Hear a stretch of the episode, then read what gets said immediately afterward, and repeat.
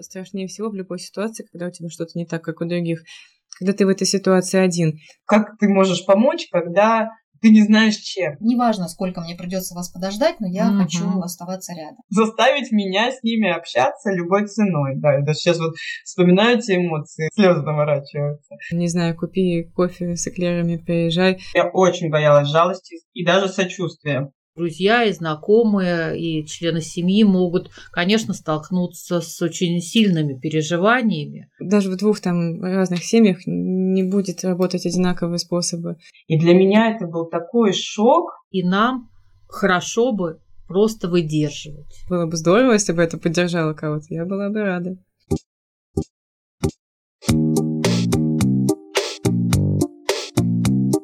Какая разница? Подкаст благотворительного фонда Downside Up, в котором люди с синдромом Дауна и близкие делятся честными историями своей жизни и о том, что их волнует, а эксперты рассказывают, как можно сделать жизнь людей с особенностями лучше. Какая разница? Все самое интересное и правдивое о людях с синдромом Дауна и их жизни. Здравствуйте, друзья! С вами подкаст благотворительного фонда Downside Up «Какая разница?» Я его ведущая Маховская Ольга. У моей подруги родился ребенок с синдромом Дауна. Что мне делать? Как ей помочь? Такие вопросы часто поступают специалистам фонда, и сегодня мы будем обсуждать как раз эту тему. Что делать, если у друзей, родных или близких родился ребенок с синдромом Дауна? Новость, что у подруги, друга, коллеги или у сестры родился ребенок с особенностями здоровья или развития, часто ставит в тупик. Как себя вести, что говорить, какие слова поддержат, а какие могут ранить. Желание что-то сделать есть, а что совершенно непонятно. С растерянностью сталкиваются, скорее всего, все близкие и друзья семьи. У кого-то не получается с этим разобраться, он отдаляется, а кто-то, напротив, ищет пути и ответы, и сам, пусть на ощупь, двигается навстречу. При этом сами родители часто говорят о том, что после рождения ребенка их круг общения поменялся. Старые друзья отдалились, появились новые, мы бы хотели, чтобы важные дорогие люди не отдалялись друг от друга и дружбы сохранялись. Поэтому пригласили в гости обе страны и узнали мнение и друзей, и самих родителей. Первые поделились своим опытом, рассказали, какую помощь они оказывали и как себя вели. Вторые, какую поддержку им бы хотелось получать, а что напротив мешало. Мы понимаем, что ни панацеи, ни инструкции не существует, но есть варианты, которые уже кому-то помогли и, надеемся, будут полезны и вам. Со мной рядом сидит... Надежда Подколзина. Добрый день. Очень рада, Надя, что вы к нам заглянули. Надежда – друг семьи, которая воспитывает малышку Тамару, Тамаре три года. С Димой и Ириной, родителями Тамары, Надя дружит э, уже около восьми лет. Вот, Надя, у вас есть хороший опыт, у вас получилось сохранить и, может быть, даже укрепить свою дружбу Хотим узнать, как вам это удалось? И это наши любимые друзья. Вот столько времени, столько детей спустя, все равно мы очень близко общаемся и видимся, и находим время. У нас партия ОБС, один большой сосед. Общее дело наше, чтобы были счастливы наши маленькие большие члены партии, и все, до кого мы дотянемся, делать как-то радостнее свою жизнь, и жизнь тех, кто нам дорог, ну, вообще, кто не против присоединиться к нашей партии, мы поможем, чем сможем, с удовольствием большим.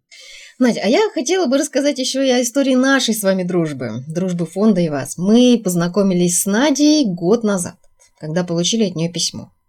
В нем Надя писала о своей маленькой подружке Тамаре. Оно начиналось так.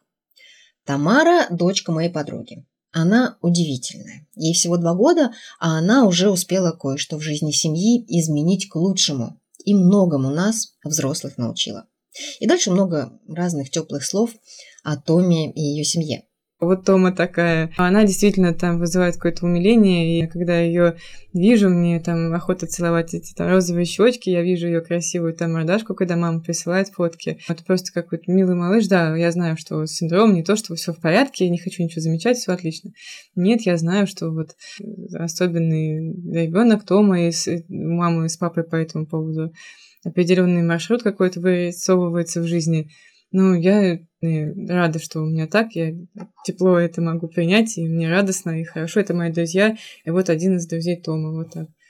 Надя, а почему, почему вы решили написать это письмо? И можно ли его назвать письмом поддержки? Да, порыв, наверное, больше душевный.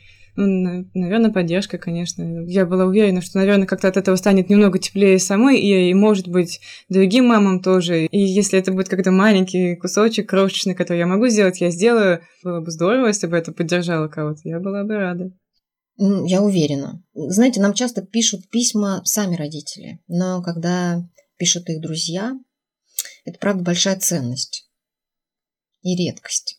Но если вернуться к содержанию письма, то вы говорили там, что Тамара изменила вашу жизнь жизнь семьи. Тамара, маленький ребенок, она принесла столько всего, потому что не буду разглашать всех секретов. Но по временем Тому, да, действительно все изменилось сильно и к лучшему. Вот они это заметили, и я, соответственно, тоже, потому что я всегда активно слушаю. Это поменяло, да, и мое отношение тоже. Ну, то есть я просто вижу, я раньше в теории все это знал, но ты так глубоко не погружаешься. А когда ты проводишь там, например, целый день там вместе с людьми, и тебе очень важно, как к этому ребенку отнесутся другие, тебе не все равно именно к этому. И тогда, да, ты уже сам думаешь, а что там я могу сделать, а как вот помочь, понимаешь, что там близкому человеку трудновато, может быть, в каких-то ситуациях, и ты там начинаешь искать каких-то людей, может быть, ты не находишь никого, может, все лишнее никому не нужно, но ты, по крайней мере, ну, может быть, что-то и найдешь. Я тут честно признаюсь, что я усаживалась в лужу много раз, потому что Ира знает, мне кажется, вообще уже все. Ну, то есть, если я на что-то натыкаюсь, не то чтобы я постоянно там как справочно звоню и рассказываю, но когда какие-то попадаются вещи, я делюсь или истории какие-то, она уже все знает буквально вот. И там реабилитационные центры, и всякие и фонды, и там людей, которые социализировались с синдромом Дауна и как-то живут своей там взрослой жизнью. То есть, ну, возможно, я надеюсь, что ей приятно, что мне не все равно, я ищу эти истории, которые она уже знает, но как бы да, конечно, если помогать информацией, это всегда вот полезно и нужно. Ну, как бы хочется и самой там больше узнать. И у меня тоже есть ребенок, и он что-то спрашивает, естественно, ему нужно рассказывать. И, наверное, вот в этом и есть главная функция друга. Э, просто как-то незаметную помощь, наверное, такую оказывать, вот что-то искать там, где-то когда-то почувствовать, вовремя там сказать, поддержать. Вот, и тут и друг и пригодится. Знаете, эксперты говорят, что вообще-то оказывать вот такую информационную поддержку – это вполне себе отличный вариант. Часто мамы рассказывают примерно следующее, что там я искала все, что могла, где могла, Потом закопалась в информации. Начала что-то искать, но везде было все там страшно написано. Не сможет то, не будет это. Поэтому я там перестала искать. Не все семьи обладают, особенно на начальном этапе, информацией о диагнозе и временем эту информацию искать. Взять на себя функцию вот такого фильтра этой информации, там, маршрутизатора для друзей и родственников, которые ищут способы там, содействия и поддержки. Это ресурсный и действительно такой полезный вариант. Надя, а как и когда вам друзья рассказали о том, что у Тамары синдром Дауна? Ну, вот у Иры была такая позиция, они мало кому бы так рассказывали заранее, не было какого-то вот ты знаешь, Потом, да, мы уже говорили много о каких-то путях там, как вот, э, что они делают, как они развивают, и сейчас уже намного больше мы, конечно, обсуждаем, а сначала нет. Вот это довольно сложная ситуация, когда вы видите, что с близким что-то происходит, но он ничего не говорит. В вашем случае, я так понимаю, что вы все поняли сами при встрече. Ира не делала никаких там анонсов, никакого акцента при встрече, что вот она Тамара, и она особенная. Это никак не обговаривалось, да. Друзья понимали там это все на уровне интуиции, чувств. Вот на самом деле для многих это такие ситуации неожиданные, да, и когда ты сталкиваешься с какой-то неожиданностью, ты не знаешь, как себя вести. Вообще, стоит ли об этом заговорить, говорить, как реагировать. Вот как это было у вас? Ну, я была очень рада возможности все обсудить, потому что в любом случае, когда ты видишь, что у человека что-то происходит, ты в любом случае будешь ну, рад поговорить. И ты не поднимаешь, ну, большинство людей сами не будут хватать за пуговицу и спрашивать, ну, расскажи мне, ты ждешь как бы инициативы от э, человека. Ну, понятно, что есть какие-то вопросы, и хочется там что-то уточнить. Но мне кажется, да, если человек сам не поделился изначально, то есть если бы она сказала мне о чем-то перед встречей, я бы, ну, сама открыла эту тему, э, я бы, конечно, продолжила. И в любой ситуации так, не только с детьми или с чем-то еще, если ты видишь, что у человека, не знаю, там, какая-то, ну, что-то с самим человеком произошло, и ну, он не говорит об этом по какой-то причине. Наверное, он не хочет. Ну, даже не было такой какой-то неловкости, что вот я ждала, когда же она заговорит. Как-то вот мы начали общаться, и зашел разговор на эту тему, не было каких-то долгих там неловкостей. И все, и, и все. Вот. А если бы, наверное, были, были какие-то анонсы, я бы долго там думала, накручивала, и там какие-то свои мысли у меня бы наварились в голове.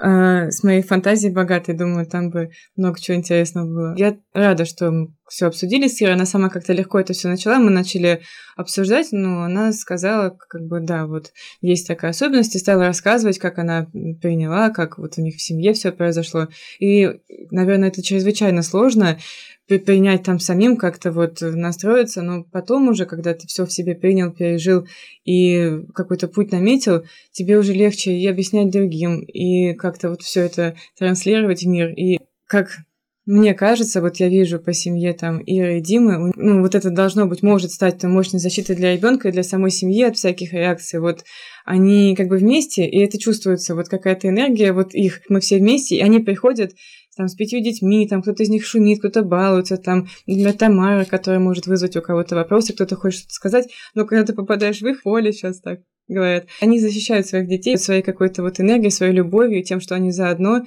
и, наверное, поэтому и легче все это воспринимают окружающие. И мне кажется, все очень зависит от подачи, как я сейчас понимаю, и это облегчает окружающим, в том числе и знакомство, и принятие, и общение. Я просто рассказываю то, что я видела, это действительно работает. Кстати, вот это очень интересное и полезное наблюдение.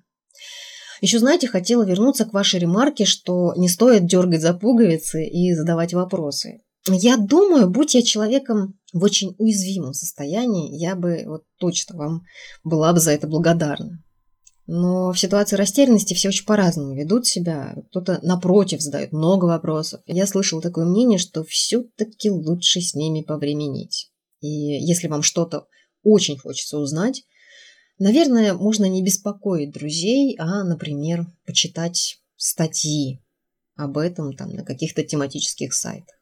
Еще хотела поговорить о таком моменте, что вот часто люди, столкнувшись с чем-то неожиданным, с какими-то переживаниями своими и с переживаниями близких, либо вот э, прям бросаются помогать, или наоборот отдаляются. Это вот две такие крайности, наверное. Вам удалось нащупать какой-то баланс? Ну, мне кажется, тут очень важно разобраться и почувствовать, только почувствовать самому, нужна ли вот человеку так глобально твоя помощь или нет. С одной стороны, как мне кажется, лучше вот не лезть активно и не говорить, давай я вот буду вот это, может, это не нужно, может быть, ну, человеку неудобно отказать тебе, и а его как-то задевает или прессует твою вот эту вот нахрапистость. Вот, а может быть, может быть, человеку очень нужна помощь, он буквально там вот просто ждет от тебя чего-то, а ты подумаешь, ну, не буду я лучше лезть, как-нибудь там пусть сам. Я говорю, что ситуации бывают разные, и ясно, что и там и и с Димой очень непросто, но мне с ними общаться просто, поэтому вот здесь как-то легче там со своей въехать на коне поддержкой или чем-то еще, а когда люди там, им сложно принять в принципе всю эту ситуацию, и ты там со своим советом придешь, и тебе скажут, ну, как бы вот вот окажешься в схожей ситуации, приходи с советом. Я просто знаю там и другие ситуации, когда я очень пыталась там тоже давать советы, когда у людей, ну, похожая там ситуация, но они вот не готовы так открыто заявлять, как и Димой, так принимать, по-другому, в общем, относятся. И тут советы как бы совсем какие-то нужны другие, они вообще, в принципе, не нужны. То есть не, даже в двух там разных семьях не будет работать одинаковые способы. Людям нужна, возможно, именно физическая какая-то поддержка, просто вот они устают. Ну, там, условно, у кого-то, например, нет физической возможности вот много заниматься, надо работать и возить. Вот если у тебя есть там, возможность, помоги, там, отвези, поддержи, или возьми там, погуляй с детьми, или, не знаю, найди какой-то фонд, который поможет. Вот, ну, прям вот так. Разгрузить, и здесь может, ну, если удастся как-то психологически разгрузить, хорошо. Нет, значит, человек не готов, если будет готов, он там заявит и попросит твоей помощи в этом. Вот, и тут надо просто включить какой-то максимальный там радар, вот, который это прощупывает. Надо, не надо, если это твои действительно друзья, ты, наверное, сможешь понять, надо, не надо и как надо на уровне там интуиции как-то тоже выстроить свою какую-то дорожку, как общаться и что делать нужно, что не нужно. искать там какие-то способы, и, ну, попытаться что-то сделать, не брать на себя уж чересчур, не что надо быть равнодушным, вот это не мое, меня не касается. Нет, касается, конечно, но очень в меру, и если будет постоянно какой-то очень активный друг, который сильно хочет помочь, ну, то есть никто не будет против, я понимаю, но когда его слишком много, это, наверное, тоже не нужно. Ну, может, я заблуждаюсь, у меня не такая уж богатая экспертиза, но вот только на основе своей. Получается, что я какой-то великий поддерживальщик, а это не совсем так. Ну, то есть, когда к тебе не обращаются, слушай, поддержи меня, пожалуйста. Ну, говорить о том, что ты там супер какую-то оказываешь поддержку, наверное, не очень правильно. Ну, я оказываю, конечно, своими всякими там письмами там и прочими вещами. Ну, безусловно, ведь поддержка, она не всегда такая вот прям очевидная. Это не всегда, как вы говорите, выйти с транспарантами. Mm-hmm. Это часто маленькие детали, какие-то штрихи, которые очень важны на самом деле. Mm-hmm. Даже маленькая деталь – часть большого пазла, и она очень ценная это очень важно, как-то мягкая такая, как вот есть soft skills, должна быть такая какая-то поддержка, какая-то ненавязчивая. Бывает, что нужна какая-то поддержка, человек, он не сформулирует это, как мне нужна помощь, он просто вот, ему нужно, например, там, зарядиться чем-то хорошим, он позвонит тебе, поболтает там о том, как, не знаю, там, птички поют, какая осень красивая, что-то еще, и ты ты чувствуешь, что там надо, да, побольше про птичек, про красоту, и ты уж там расстараешься. Вот, и человека может это зарядить, может это помочь. Или просто звонить чаще человеку и спрашивать, как ты, чувак, все у тебя в порядке, как настроение. Чувствую, что настроение, например, там ниже плинтуса, и ты как можешь, вот как у вас там в вашей дружбе принято, поднимай настроение, старайся как можешь. Если есть возможность, переедь.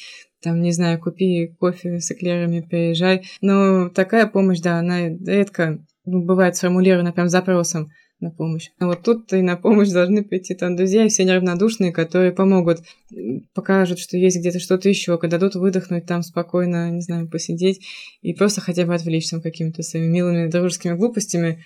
И это уже, как, думаю, большая, большущая помощь. Мне кажется, да, тут важно не отключиться совсем, не уйти там куда-то в танк и не лезть вот можно, можно я Тогда будет ясно, и нужна эта помощь, нужна, и в каком масштабе. Мне кажется, что надо просто как-то стараться быть таким человеком для своих близких. неважно, там, родители ребенка с синдромом Дауна, или там мама твоя, или там просто близкий человек. Ты если тебе кто-то дорог и важен, ты, ну, более-менее в курсе, да, всех его там событий, настроений, и пытаешься всегда и поддерживать, и там и быть рядом, и быть нужным, и готовым сорваться там куда угодно, ну, стараться во всяком случае. И не обставлять это там как-то вот потому, что у тебя такая ситуация, вот я готов, а просто вот изначально ты мой друг, и для тебя, и для всех твоих там близких я тоже как бы могу как-то ну, в их жизни поучаствовать. Вот, наверное, так. Надя, а вы задавали когда-нибудь прямой вопрос своим друзьям? Или, может быть, от них поступала какая-то просьба о помощи или там поддержке напрямую? Нет, не задавали даже и не думали об этом. Я очень надеюсь, что если что-то глобально лично от меня потребуется, они скажут мне прямо в лицо. Обязательно сделаю, это, в этом нет никаких сомнений. Но однажды просили, но это была помощь такая очень прикладного характера и очень приятная для меня. Когда фонде, между прочим, кстати говоря, что-то надо было написать под подписи к плакатам. Вот, да. Ну, я была счастлива, потому что это то, что я люблю делать, для кого я люблю, и вроде как какой-то хороший в этом был посыл. Да, я помню, это был проект 21 марта у нас была такая фотосессия, в которой участвовали семьи с детьми, после чего к этим фотографиям добавлялись э, стихотворные строки, вот как раз которые написала Надя. И часть этих фото превратились э, в такие информационные плакаты. Да, стихи тогда очень добавили изюминки, было здорово. Можно еще да. добавлю про эти плакаты. Мне просто очень хотелось поделиться какой-то, мне кажется, правильный путь. Понятно, что он маленькая капелька.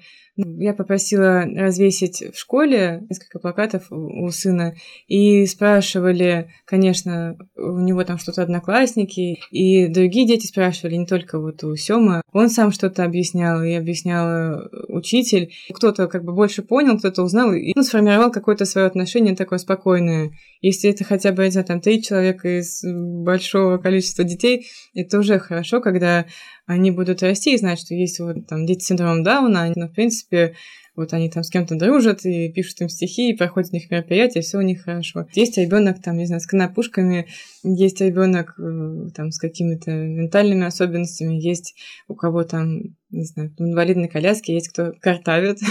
вот, это да, особенности у каждого свои, и вот чаще информировать как-то интереснее, смешнее, забавнее, это тоже, ну, пусть маленький, но все равно какой-то вклад и какой-то инструмент как бы помогать, наверное, какими-то информационными способами. То есть, если есть какая-то возможность где-то кому-то рассказать, вот пусть хотя бы пять человек ты за свою жизнь настроишь, поможешь им как-то эту информацию ну, по-другому воспринимать, ты уже сделаешь, там, внесешь большой вклад. Плюс еще очень важно, как мне кажется, поучаствовать как-то в адаптации. То есть, или какие-то найти мероприятия. То есть, ребенок и родители, они должны социализироваться. И страшнее всего в любой ситуации, когда у тебя что-то не так, как у других, когда ты в этой ситуации один. Если ты находишь единомышленников, пусть онлайн, там, хоть как-то, ты общаешься, понимаешь, что у вас таких много, тебе уже там у тебя появляются у домика твоего крепкие стенки, тебе там уже потеплее, поуютнее. И это тоже как бы какая-то забота, это важная, наверное, помощь человеку найти там кому. Это будешь не ты, потому что ты ну, как бы замечательный друг, но у тебя не такая ситуация, и ты все равно не поймешь всего. И, наверное, даже обо всем не поговоришь с тобой. А вот эти люди, пусть ты там, их никто до этого не знал, но они все равно в какой-то ситуации ближе и нужнее, чем ты. Тоже другой надо принять и не капризничать. Спасибо вам большое за ваш опыт и за ваше мнение. Я очень рада слышать, что ваша поддержка и дружба с Ириной Дмитрием, Тамарой и другими членами большой семьи, она взаимная и обоюдная. Ну, я, в общем, рада, что у нас так. И хочется, чтобы больше, как можно больше семей, они находили поддержку какую-то. И да, несмотря на то, что универсальных советов, как мы уже сказали, не существует, но поговорив с вами, я поняла, что, наверное, могу вычленить вещи, которые, ну, точно будут кстати.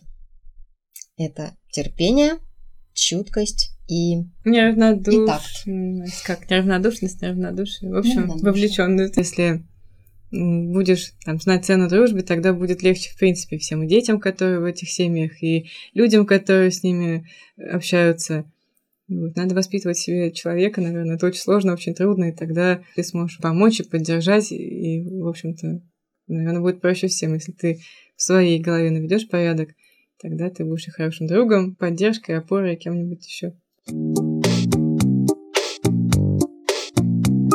А что все-таки хотят сами родители? Чтобы посмотреть на вещи глазами, мы отправимся в Великий Новгород и поговорим с Юлией Николаевой. Юля и ее муж Максим 7 лет назад узнали, что их сына Луки синдром Дауна. Юля точно знает цену поддержки, потому что сначала она получала ее от своих друзей и близких, а сейчас оказывает ее другим родителям. Она открыла в Великом Новгороде организацию помощи людям с синдромом Дауна «Дом солнца». Юля, здравствуйте, рада с вами связаться. Очень часто родители говорят о том, что вот с рождением малыша круг друзей поменялся кардинально. То есть какая-то часть совсем ушла, но появились, например, новые. Да? Как было в вашем случае? Те друзья, которые были с вами на протяжении вот долгого времени, все ли остались? Или с кем-то пришлось как-то вот разойтись? И по какой причине? Вообще, наверное, все мои такие близкие друзья, они моя семья. Это мои сестры. У вас сколько сестер? У меня одна родная сестра, вот, которая в тот момент со мной была, и двоюродная сестра, с которыми вот мы близко очень общаемся. В тот момент еще, на самом деле, вот тоже интересный такой факт, появилась еще а, а, сейчас мой очень хороший друг и вообще человек, который а, со мной а, прошла этот путь. Это наша родственница, она сестра двоюродная моей мамы, но мы с ней примерно одинакового возраста, потому что там эти наши хитросплетения. Вот. И у нее в этот момент был тоже очень тяжелый период жизни. Мы, мы никогда плотно не общались, то есть мы знали, что мы родственники, а, поздравляли с какими-то праздниками, а может, иногда и не поздравляли. А у нее а, примерно в этот же момент, уже Лука у меня родился, у нее умер муж. И она была тоже в таком состоянии очень, наверное, эмоционально тяжелым. Ей хотелось, наверное, помогать, а мне хотелось эту помощь получать. И мы вот как-то вот на фоне вот этой боли вместе с ней сошлись, мы до сих пор а, дружим. И это вот, наверное, такая трио людей, которые из друзей именно, а, которые вместе со мной с того mm-hmm. момента. Хорошо. Да, вот мою родную сестру зовут Полина, двоюродную Сабина, а это Светлана. Но я помню это состояние, что я хотела там замкнуться в себе, побыть, поплакать, порыдать. Они мне Э, насильно звонили, там, приходили, вы, звали меня куда-то, но они все время брали Луку на руки, то есть они с ним взаимодействовали очень плотно, что поначалу тоже меня внутри, конечно, мне было тяжело, понимать, что ну он же не такой там, но я чувствовала, что они делают э, ну сверх того, что было раньше, как бы естественно. Я видела, что у них это получается, может, иногда не очень естественно, но это было такое за, заставляние, заставить меня с ними общаться любой ценой. Да, я даже сейчас вот вспоминаю эти эмоции, даже слезы наворачиваются. То есть они, которые близкие, близкие прям друзья, они, по сути, а, пришли туда, в мою жизнь, вот эту закрытую, оттуда выходить не собирались. Но я их выгонять не хотела, потому что все-таки они мои сестры. А да, вот такие вот друзья более далекие, они, да, на какое-то время из моей жизни ушли. Ну, наверное, это, наверное, происходит еще от того, что, да, у семьи случается горе, и реально есть такое, наверное, ощущение, что ты хочешь сам побыть сам с собой. И друзья многие, они вроде как и хотят помочь, но а, понимают, что что-то происходит, и уже сколько я общалась с семьями, а, некоторые даже не рассказывают, ну, не делятся, да, со своими друзьями этим. И как ты можешь помочь, когда ты не знаешь чем, и друзья отделяются именно потому, что они даже не понимают, что с тобой происходит. Вроде родился ребенок, а ты в гости не зовешь, ничего не рассказываешь. Вот. И кто-то узнавал как раз-таки через сестер, как у меня дела, и мы потом восстановили отношения, когда я была уже в таком вот ресурсе, а кто-то, да, так вот и, и ушел. Я из того, что вы сейчас сказали, могу сделать такой маленький, ну, микровывод, что в целом даже ограждение от общения в этот период для вас, возможно, было тоже поддержкой. Ну, я имею в виду, вот вы сказали, что там родные и близкие – в какой-то степени взяли на себя вот эту вот ну, работу да, по информированию вашего более дальнего окружения, да, чтобы с вас снять вот эту вот ну, нагрузку, наверное, да. То есть в целом это ну. можно выделить как, э, ну вот лично для вас это была хорошая. Ну, в какой-то момент, да, а, я не была готова к вопросам. То есть э, это сейчас у меня легко спроси любой вопрос, даже какой-нибудь не очень корректный, и я просто смогу ответить, потому что ресурс есть, и силы есть, и я вижу своего ребенка, и вижу других детей, вижу семьи. И поэтому это совершенно другое состояние. А там, когда ты не готова, в принципе, отвечать, а у тебя вызывают только слезы. Я помню, мы ходили с Лукой в бассейн самого там рождения его, и какая-то девушка а, в сауне мы сидели после занятия, она спросила, если честно, не помню, какой-то был вопрос, он не был некорректный или какой-то, но это было просто проявление такого интереса именно вот касательно синдрома Дауна. И для меня это был такой шок, я помню, что я плакала всю дорогу до дома. Я плакала весь день дома. То есть для меня был, наверное, такой эмоциональный стресс, что это видно, что люди это понимают, что вот все-таки он будет там особенный, на него всегда будут обращать внимание. Вот. И, конечно, конечно, ни с кем не хотелось общаться. Ты опять замыкаешься, ты опять ограничиваешь свой круг, э, но все равно время идет. И когда я начинала набираться опыта и в себе стала больше уверена, мне хотелось, например, общаться с такими же родителями, да, там в три месяца мы поехали в Downside а, пообщались со всеми специалистами, там зарядились поддержкой и то есть, когда у тебя уже появляются силы, а, ты уже уверен в своем ребенке, уверен в себе, уверен в семье, совсем и стало вот больше, больше такого общения уже с людьми другими, спокойного. В момент, когда еще у вас не было вот этой уверенности, вы были довольно уязвимы, ваши Полина, Сабина и Светлана. Давайте начнем с Полины. Вот как Полина вела себя в том самом начальном моменте? Что делала, как разговаривала, что предлагала, что спрашивала Полина. И как мы только приехали с роддома, еще как бы ничего не зная, я сразу же уже сказала всем, вот такой вот близкой семье, и Полине в том числе, был ее муж еще, что там подозрение вот на синдром Дауна. В этот момент Полина замолчала, и как бы все. И начала спокойно общаться с Лукой.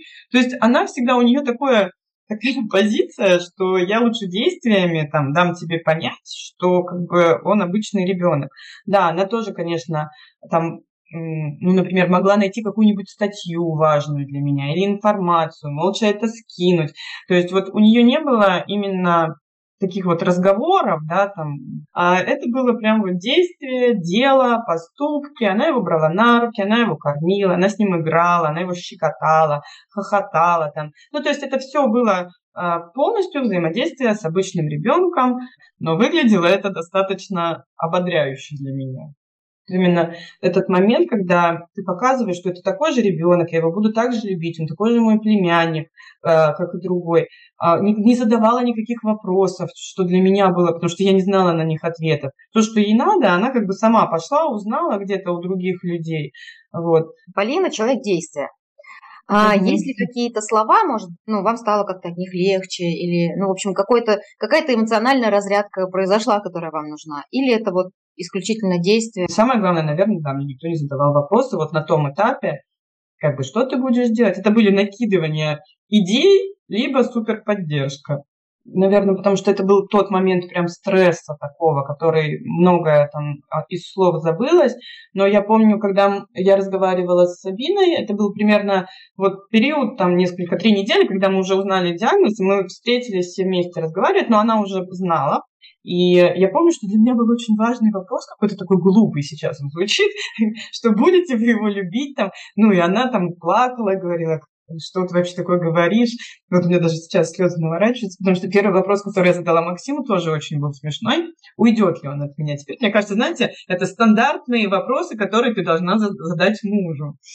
Потому что, ну, это был настолько глупый, а меня, даже когда у меня изо рта выкрутился, я поняла, насколько глупый я вопрос ему задала. Вот. Ну, и это был такой же... Но он был очень важный, мы поплакали все вместе. Вот. Ну и, в принципе, от них тоже, от э, семьи Сабины, от ее мужа, у меня еще племянница, ну, то есть их дочка, тоже никогда э, я не чувствовала чего-то другого, как они по-другому относятся э, к Луке. Сабина, но помимо того, что она отвечала на ваши вопросы, и вы понимали, что есть тыл, и ничего не поменяется, да? Что еще от Сабины было важно вам? И вот, наверное, Сабина как раз-таки была человеком, который меня вывел в люди, потому что она была соединительным элементом между всем остальным миром. То есть, э, если Полина такой молчаливый человек, поддерживающий семья, то она была как раз-таки проводником то, чтобы мы спокойненько вышли дальше к родственникам, к друзьям. Вот, она была вот этим проводником, который говорил, нет, ты пойдешь сюда, а мы поедем вот туда, и мы берем Луку, и вот, и, и ее поддержка от того, когда я находилась в этой компании, опять же, как ну вот это, наверное, самое важное, как они взаимодействовали с Лукой. То есть не было вообще вопроса, чтобы его взять, чтобы его поцеловать. Это сейчас смотрю на эти фотки, то есть никто его не выделял. Мне даже в какой-то момент там казалось, что, может, они забыли или они не знают еще, что это было очень естественно. Никто не пересиливал себя. Но он правда был очень хорошим и такой прям. Но тебе-то кажется внутри, что ты же должен быть в шоке, как и я там. А, Сабина, наверное, провела меня дальше в люди, чтобы я смогла нормально со всеми общаться. Распространила информацию, очень тоже меня поддерживала, где-то что-то э, узнавала рассказывала, вот, не задавала вопросов. Тоже я сейчас это проговариваю, понимаю, что это очень важно. Когда тебе не, не спрашивают, а что ты будешь делать, а куда он пойдет в школу, а там, а дальше что, над ним там же, наверное, все будут... Ну, то есть, потому что ты сам не знаешь ответов на эти вопросы, но куда ты еще будешь отвечать людям, которым, в принципе, как бы вообще далеки от этого всего наверное, на этапе, когда родители сами еще ищут ответы, задавать им вопросы, это, наверное, не самый лучший вариант. Поэтому, возможно, более поддерживающе самим искать информацию. Возможно, родителям будет приятно узнать, что вы ищете информацию да, самостоятельно, да. интересуетесь. А еще, если да, еще и делятся информацией, наверное, это более поддерживающая история. Тут вот если мы просто говорим про друзей, да, то, например, ну, мама, она тоже была, конечно, колоссальной поддержкой в этом плане. И то, что она безумолку говорила, предлагая разные вообще варианты развития событий нашей жизни, чуть ли не улететь на Луну, хотите уехать в Москву, давайте купим дом. То есть, ну, меня это очень поддерживает. Генерила идеи без конца, не спрашивала и искала каких-то там специалистов, врачей, родителей, просто подсовывала мне телефоны. Я просто думаю, что вряд ли девочки могли меня понять, в принципе, вот именно то мое состояние. Но они находились рядом, даже, мне кажется, вот это веселье какое-то их, э, что жизнь там продолжается, что ты часть этой жизни, нашей жизни. Мы не тебя, какая, какая бы ты угрюмая тут не сидела, грустная, то мы тебя все равно вот так возьмем сюда, и сиди ты тут вот такая, но мы пока там поиграем с рукой или еще что-то. Ну, то есть это все равно было за уши притянуто, может, в какой-то момент, но было. Это не про сочувствие. Я очень боялась увидеть сочувствие в глазах близких. Я очень боялась жалости и даже сочувствия. Я, наверное, просто, в принципе, не умею это применять, принимать на себя. Жалость это вообще но сочувствие, по-моему, еще.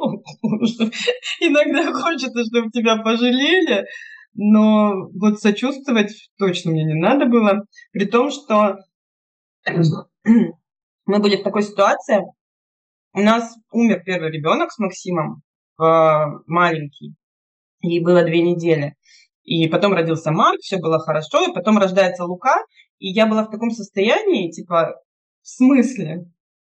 Я же только что вылезла со дна, как бы я уже все это проходила, меня уже все жалели, я уже приняла, какое опять, ну вот, то есть у меня было такое состояние еще как бы двойного удара, то есть меня добили просто окончательно и бесповоротно, и я жалости, то есть э, человек, который, в принципе, не принимает жалости, а меня как раз-таки можно было пожалеть, прямо и посочувствовать по полной программе. Ну и, конечно, для меня вот это вот состояние того, что меня сейчас будут все жалеть, сочувствовать, и я реально на дне, оно было ужасное. И со Светой, да, когда все равно вот первый этап там с девочками мы прошли, и вот в тот момент, когда а, уже Лука был достаточно большой, и я поняла, что вот этот именно человек, тоже такой раненый, который не может себя найти, действительно, который меня понимает в каких-то моментах. И мы с ним очень сблизились, именно, мне кажется, вот на вот это, что ты меня понимаешь, и я тебя понимаю. Да, в какой-то момент мы прямо иногда, даже мне сейчас кажется, замкнулись на друг друге. Вот и находились в такой поддержке. Я сейчас вычленила такую вещь, наверное, если мы берем два слова жалость, сочувствие, которые совсем, возможно, не подходят вам, то есть слово, которое подходит. Это понимание. Вот понимание очень нужно, да? но далеко, к сожалению, не каждый, наверное, может его предоставить. Я, кстати, про сочувствие еще хотела добавить тоже, как бы общаясь с родителями, я понимаю, что это просто мой, наверное, характер такой. И я знаю многих родителей, когда мы по карте Down Setup связали, им наоборот нужно было поговорить о, ну вот, о боли. Кто-то это хочет реально перемолоть. Все, сейчас у них все нормально, но кому-то нужны действительно такие разговоры. То есть, если уж говорить под советом, то нужно смотреть на своих близких и смотреть, что им ближе. Вы через карту Downside Up нашли семьи. Была такая mm-hmm. потребность, да? Mm-hmm. Ну, вот, а она как-то связана с нашей темой, с тем, что ну, вот как-то близкие близкими, да, а поддержки хотел еще какой-то другой, возможно, какого-то другого общения. Как это вам помогло и помогло ли вообще? Мне было важно найти детей э, хотя бы такого примерно возраста, интерес какой-то, и тоже сочувствие, поддержка, там, чтобы понять, как там вы в одной лодке, не в одной лодке. Э, мне очень было важно приехать тогда в Downside Up, и вот это вот как родители с ними, вот этот же момент, когда ты не понимаешь, что у тебя там ребенок какой-то особенный. Меня, конечно, вот это очень сильно вдохновило и очень сильно поддержало. А когда я нашла родителей на карте, это была вот сейчас у нас дети вместе идут в школу, с которой мы до сих пор общаемся, а она мне писала там вот такие вот тирады, что там умеет Вова, и там ну, вот это вот и мне очень приятно, очень тепло вспоминаю наше это общение, когда там Ксюша ноет, я пытаюсь ее поддержать. Из этого, в принципе, и родился Дом Солнца потом. Поскольку вы знаете много родителей, много мам, много пап, так скажем, если подытожить вот все, что вы слышали за это время, пока у вас существует Дом Солнца, пока вы общаетесь э, с родителями, можем ли мы сказать какие-то основные вот эти вот вещи друзьям? Что делать, что не делать? Сложно, понимаю, нет универсальных советов совсем, но... Наверное, да, то, что сегодня какой-то этим лейтмотивом и такой главной мыслью, но это на самом деле правда, не задавать вопросов о будущем ребенка, не задавать вопросов о том, как так получилось, потому что никто не знает, как так получилось. Не спрашивать, как дела. Постараться, ну, стараться быть рядом, поддерживать э, словами. Не получается по телефону, не получается приходить, ну хотя бы писать в мессенджерах сейчас это все возможно. И писать не с тем, как у тебя дела, а там, например, я с тобой, я тебя люблю, э, я тебя поддержу. Пиши, если нужна какая-то помощь. Ну, то есть раз, я не знаю, там, в неделю я бы обязательно посоветовала таким людям, которые хотят сохранить, но не понимают, что еще делать, писать, не названивать, э, не расспрашивать, ну что у тебя случилось, что произошло, э, расскажи мне, а просто, чтобы человек знал, что он рядом. И действительно, у меня такие люди, они, конечно, не самый там близкий круг, но просто я бы могла расстаться и с ними, но они там, например, продолжали мне там писать, как ни в чем не бывало, или, или наоборот написали там, я знаю, что произошло, я тебя поддержу, если что, пиши, а потом на следующей неделе, например, уже спрашивали там, э, там, не знаю, ты идешь в бассейн. Ну, то есть все, жизнь пошла своим чередом, и я, конечно, злилась, типа, у тебя тут жизнь своим чередом идет, я тут на дне лежу. Но, с другой стороны, сейчас, э, по прошествии времени, это все перемалывается, и ты понимаешь, что тем самым ты вообще из жизни не выпал, из обычной, потому что жизнь реально продолжается. Тем самым мы сохранили вот это вот настоящее там живое общение. И потом, когда ты уже выходишь, ты можешь что-то объяснить, рассказать. Вот. И, конечно, это важно. Важно, чтобы человек оставался рядом, и ты понимал, что ну вот он тут, он все равно тебя любит. Сейчас он, ты не хочешь, чтобы он тебя трогал, но он все равно будет здесь. Постараться свои страхи какие-то преодолеть, почитать информацию там про э, детей с синдромом Дауна отдельно и постараться показать э, своему близкому человеку, что ты принимаешь ребенка. Это очень важно. Не надо, мне кажется, все-таки жалости, жалости, сочувствия. Не знаю, надо смотреть по своим близким людям. Но вот мне кажется, что это больше убивает. Быть настырным, может быть, в каких-то моментах, но не слишком. Смотря тоже. То есть, например, вот э, иногда там Сабинина общение, потому что Сабина тоже такая очень эмоциональная, это мне тоже было, думаю, ну не надо там сейчас, но она все равно, и я сейчас ей за это очень благодарна. Как бы. Хорошо, что ты влезала тогда и все это делала. Ну и, конечно, может быть, какие-то решения или какие-то да, действия, но в которых ты реально можешь помочь тоже аккуратно. Ну, не знаю, там, давай съездим в Up. Я нашел такой, если тебе хочется, там, может быть, какого-то, какой-то более профессиональной помощи или там, чтобы тебя поддержали. Давай я там сяду за руль, мы там пристегнем его и поедем. Вот. Ну, то есть это вот для меня это классный был бы и, и совет, ну, только мы сами собрались, да, все нормально. Ну, просто если человек находится в каком-то неведении, хорошая идея. Mm-hmm. Вот. Или там давай давай я побуду там с малышом, а вы сходите, или я погуляю, а вы сходите там с мужем куда-нибудь в кафе вместе. Во-первых, это а, в принципе важно, потому что ты останешься, ты отдаешь его наедине, ты же как бы он же не такой, а я вот такая вот уверенная в себе, я справлюсь, а вы идите отдыхать. Ну, то есть вот такие какие-то действия, которые ты действительно можешь сделать, они помогут просто в моменте жизни. Юля, спасибо вам большое. Было очень полезно. Спасибо. Хорошо. Ну что, теперь узнаем, что на эту тему думает психолог фонда Downside Up кандидат психологических наук Вера Степанова. Вера проводит личные и групповые консультации и для родителей, и консультирует и работает со всеми, кто так или иначе сталкивается с вопросами при появлении ребенка с синдромом Дауна в их жизни или жизни их близких. Здравствуйте всем. Здравствуйте, Вера, очень рада вас видеть, очень благодарна за то, что вы пришли. Вера, вот как друзья могут поддержать семью, в которой родился ребенок с синдромом Дауна. Ну, представим вот такую классическую ситуацию. У вашей подружки, вашей ну, вот, семьи, с которой вы дружите, родился малыш.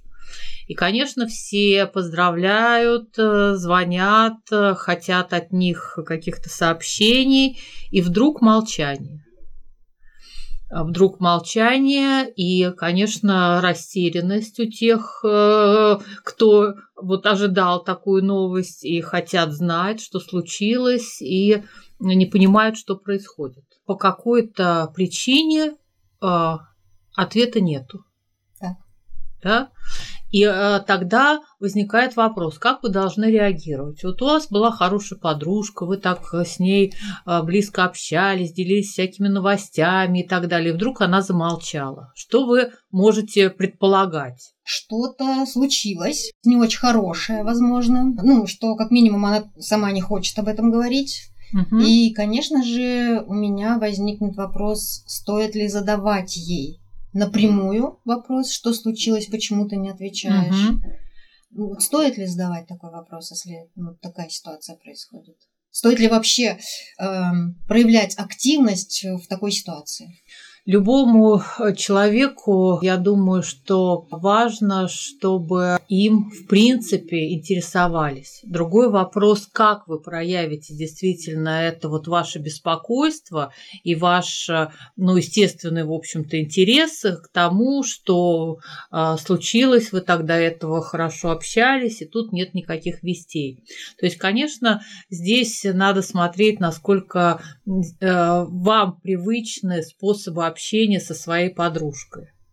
А вот. И, конечно, оставлять э, вот так в неведении а, себя и, соответственно, вот всю ситуацию, конечно, это вызывает излишнее напряжение и излишние фантазии, потому что вот вы сказали о том, что вот что-то случилось, а может быть, э, это может быть еще хуже какая-то ситуация, а может быть, она на меня обиделась по какой-то причине.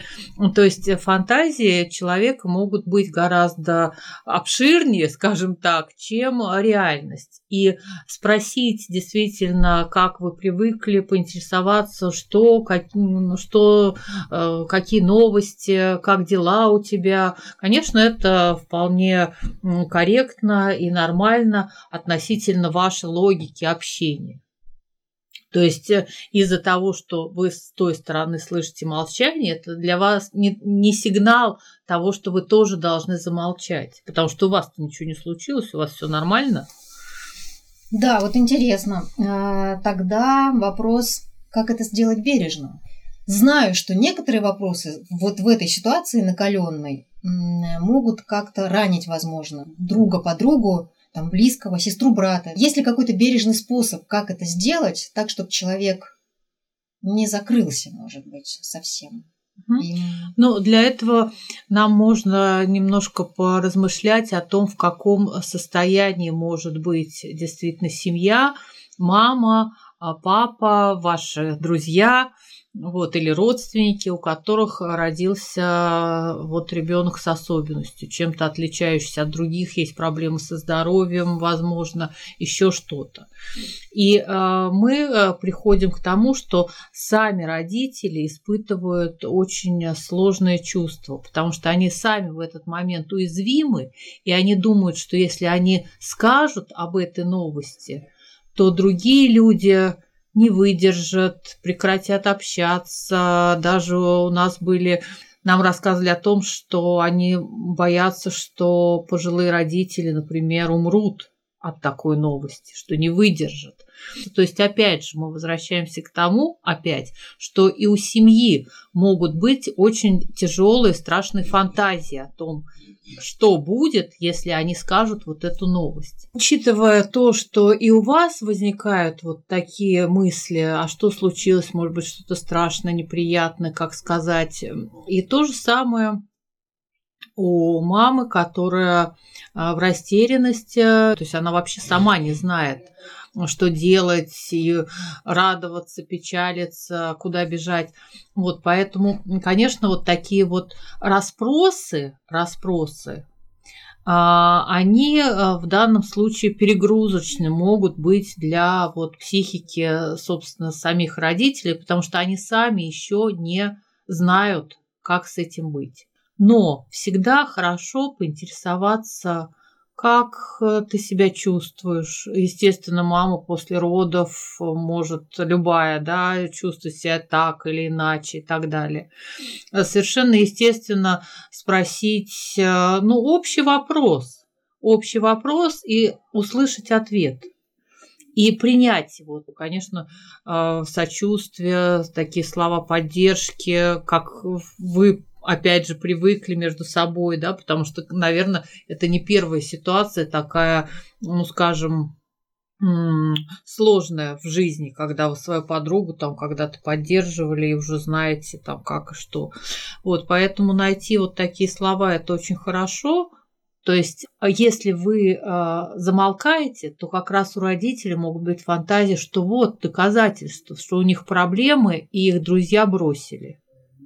Вот эту ситуацию надо учитывать, и поэтому оставаться, ну, скажем так, вот в контакте, в, сказать, что я тебя в любом случае, я с тобой, да, вот такие вот обычные слова, а, которые означают, что вы, что ваша дружба или ваши отношения, с ними ничего, ничего не произошло и будет э, так, как было и до вот таких каких-то событий. Если совсем так вот резюмировать этот пункт, то быть стабильным и говорить о том, что я рядом. Я бы сказала, что быть в контакте со, со своей подружкой или со своим а, родственником или с коллегой по работе. Потому что, конечно, ожидать какой-то эмоциональной стабильности мы не можем ни с той, ни с другой стороны, потому что, конечно, чувства у всех свои, чувства могут быть очень сильные. Вот.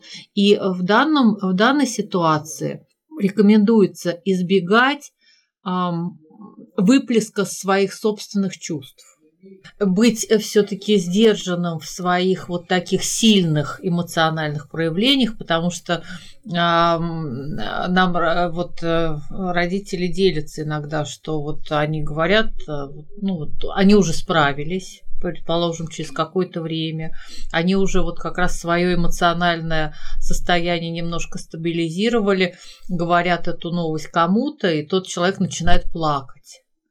Вот. Другое дело, что действительно контролировать свои чувства очень сложно, вот, но тем не менее, ну как бы знать об этом, вот, э, мне кажется, это неплохо в плане рекомендаций, действительно, а вот как, как себя вести но вот какие-то слова поддержки, которые точно будут безопасны. Я понимаю, что я сейчас хочу инструкцию, которая не существует, но тем не менее. Но я думаю, что вот это как раз вас тоже откликается сама сложность ситуации, что, конечно, мы хотим а, вот прямо инструкции, хотим вот, а как вот как предложение построить.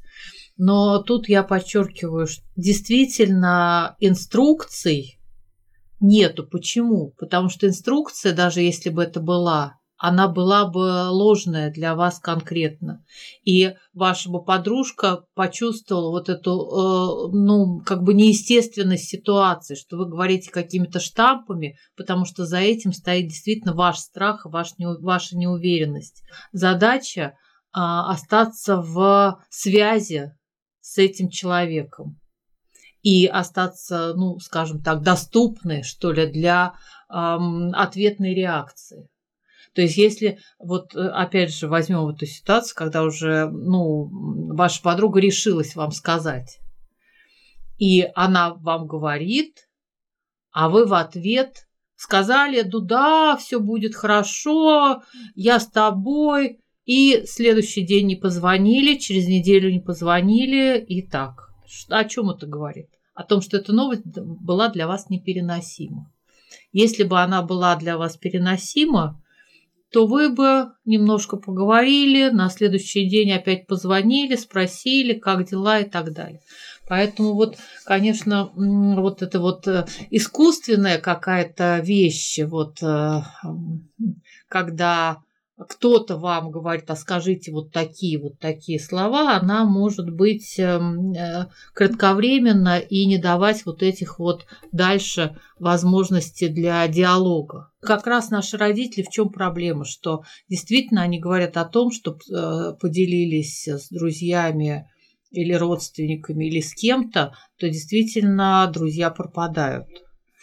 И э, это очень тяжелая ситуация для семьи, но я думаю, что в части э, люди пропадают не из-за того, что э, сам по себе факт рождения особенного ребенка э, невозможно, скажем так, соединить с отношениями с родителями, а, а в том, что это действительно эмоционально очень сложная ситуация, и люди, ну, скажем, предпочитают э, не, э, не продолжать общения, потому что не знают, опять же, как справляться с собственными чувствами.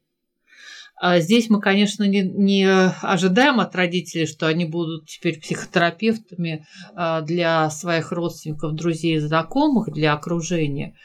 Э, наделять их вот такой ролью психотерапевтов не совсем корректно ближайшему окружению а, такой семьи. Хорошо бы это учитывать и не ожидать тоже от э, семьи, у которой родился э, малыш, что эта семья будет тоже как-то адекватно уж себя вести, а еще там, значит, что-то тоже говорить, какие-то правильные слова и так далее.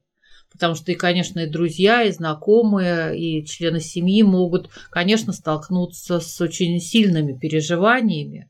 Вот. И, но у нас же нет такой ситуации. И нам хорошо бы просто выдерживать. То есть, если вы э, уже вот эти эмоциональные вещи вам знакомы, да, как поддерживать человека в трудной ситуации, простая фраза, чем я могу быть, чем я могу тебе помочь, это совсем а, безопасная и адекватная фраза, потому что, конечно, возможно, там, я не знаю, начиная от того, чтобы отвести анализ в лабораторию, кончая тем, чтобы привести в роддом памперсы. Или если семья уже не в роддоме, что сходить вместе с мамой в поликлинику, вы подружки, да, отец на работе и так.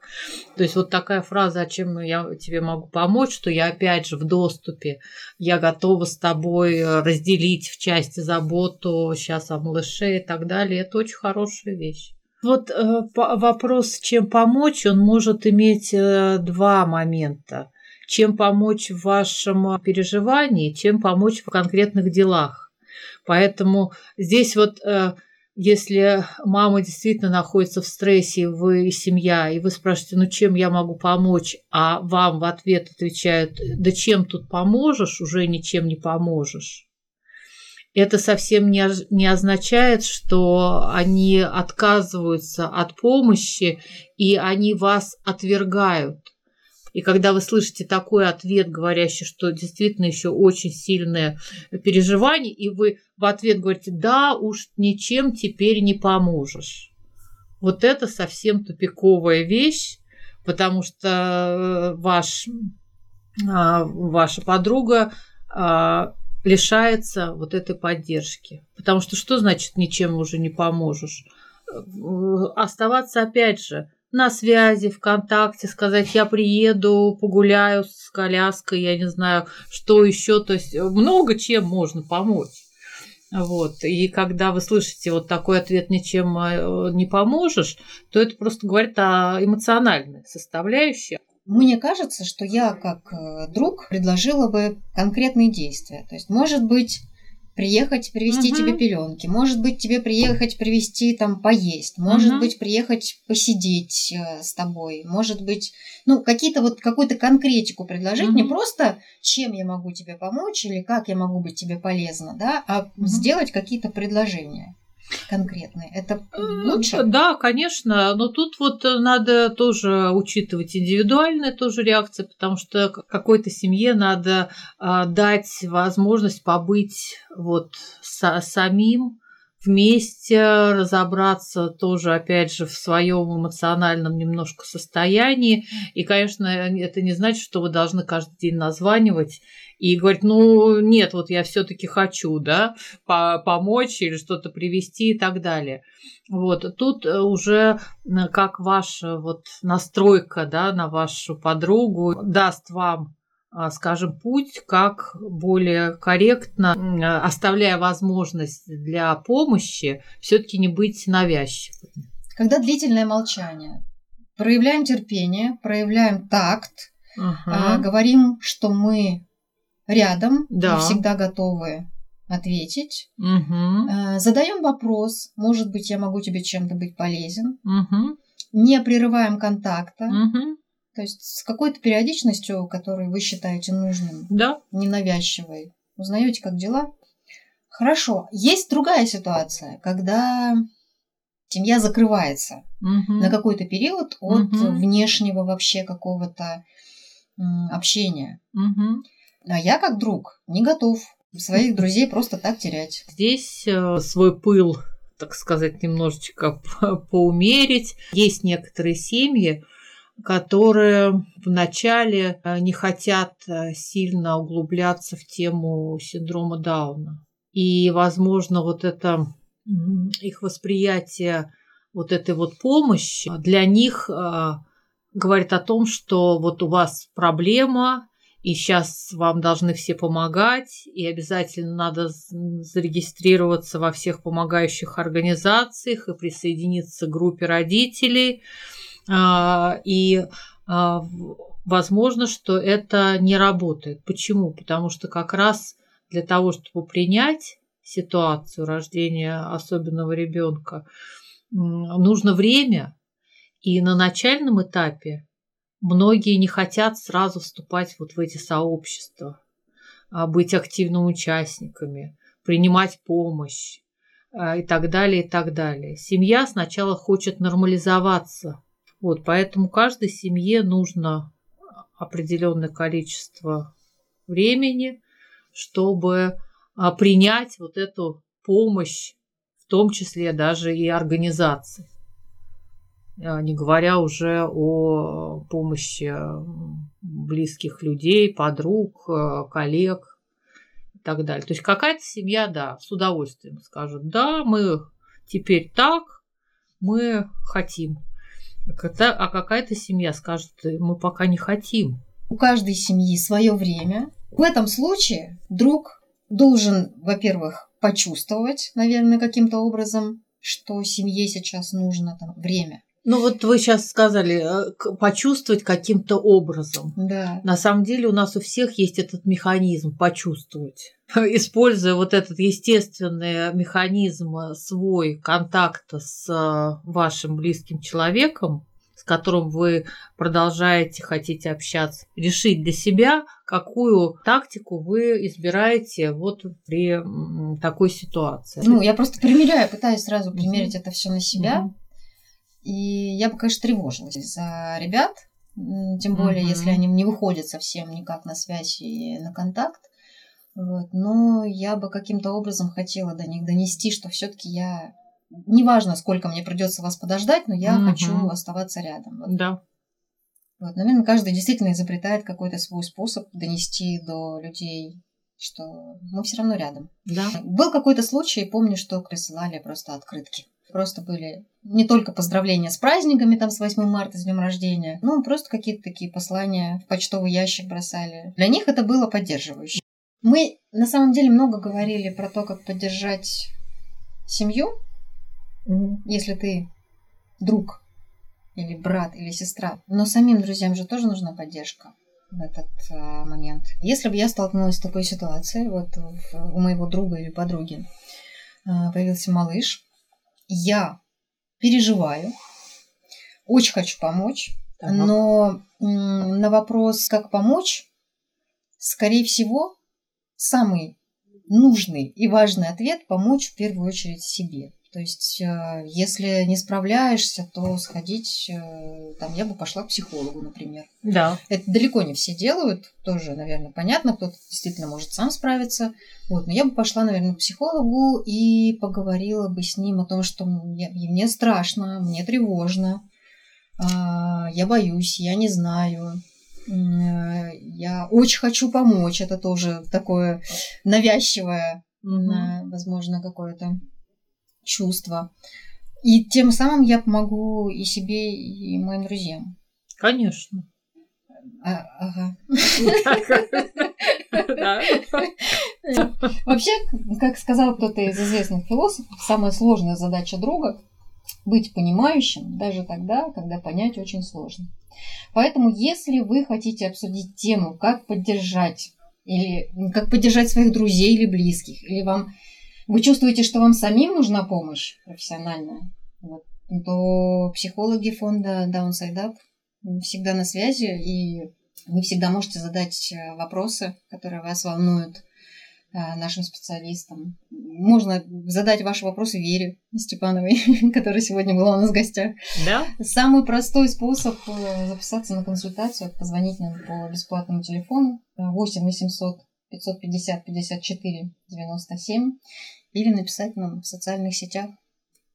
Будем рады поговорить на такие непростые темы, поддержать вас, ваших близких. Приходите. Да, Вера, спасибо вам большое, что вы пришли сегодня к нам, что мы обсудили эту тему неоднозначную. Очень хотелось, конечно, иметь инструкцию 1, 2, 3, 4, 5, что лучше делать, что лучше не делать, но, к сожалению, такой инструкции нет и быть, наверное, не может. Но такую инструкцию вы можете в результате нашего эфира составить себе сами, и она будет самая верная. Спасибо большое, Вера. До встречи.